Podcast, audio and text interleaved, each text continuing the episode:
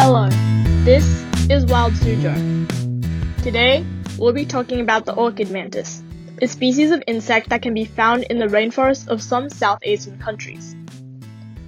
First, let's talk about the orchid mantis's coloration.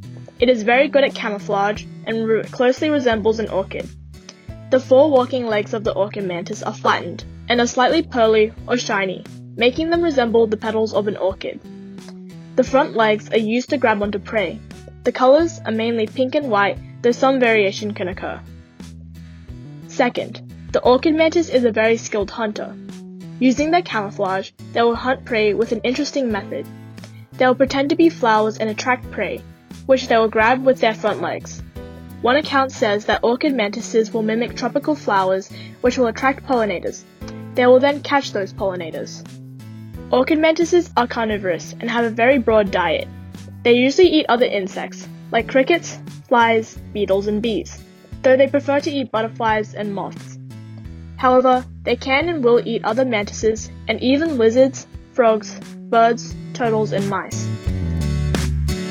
For Wild Suzhou, I'm Ciana. Thanks for listening and see you next time.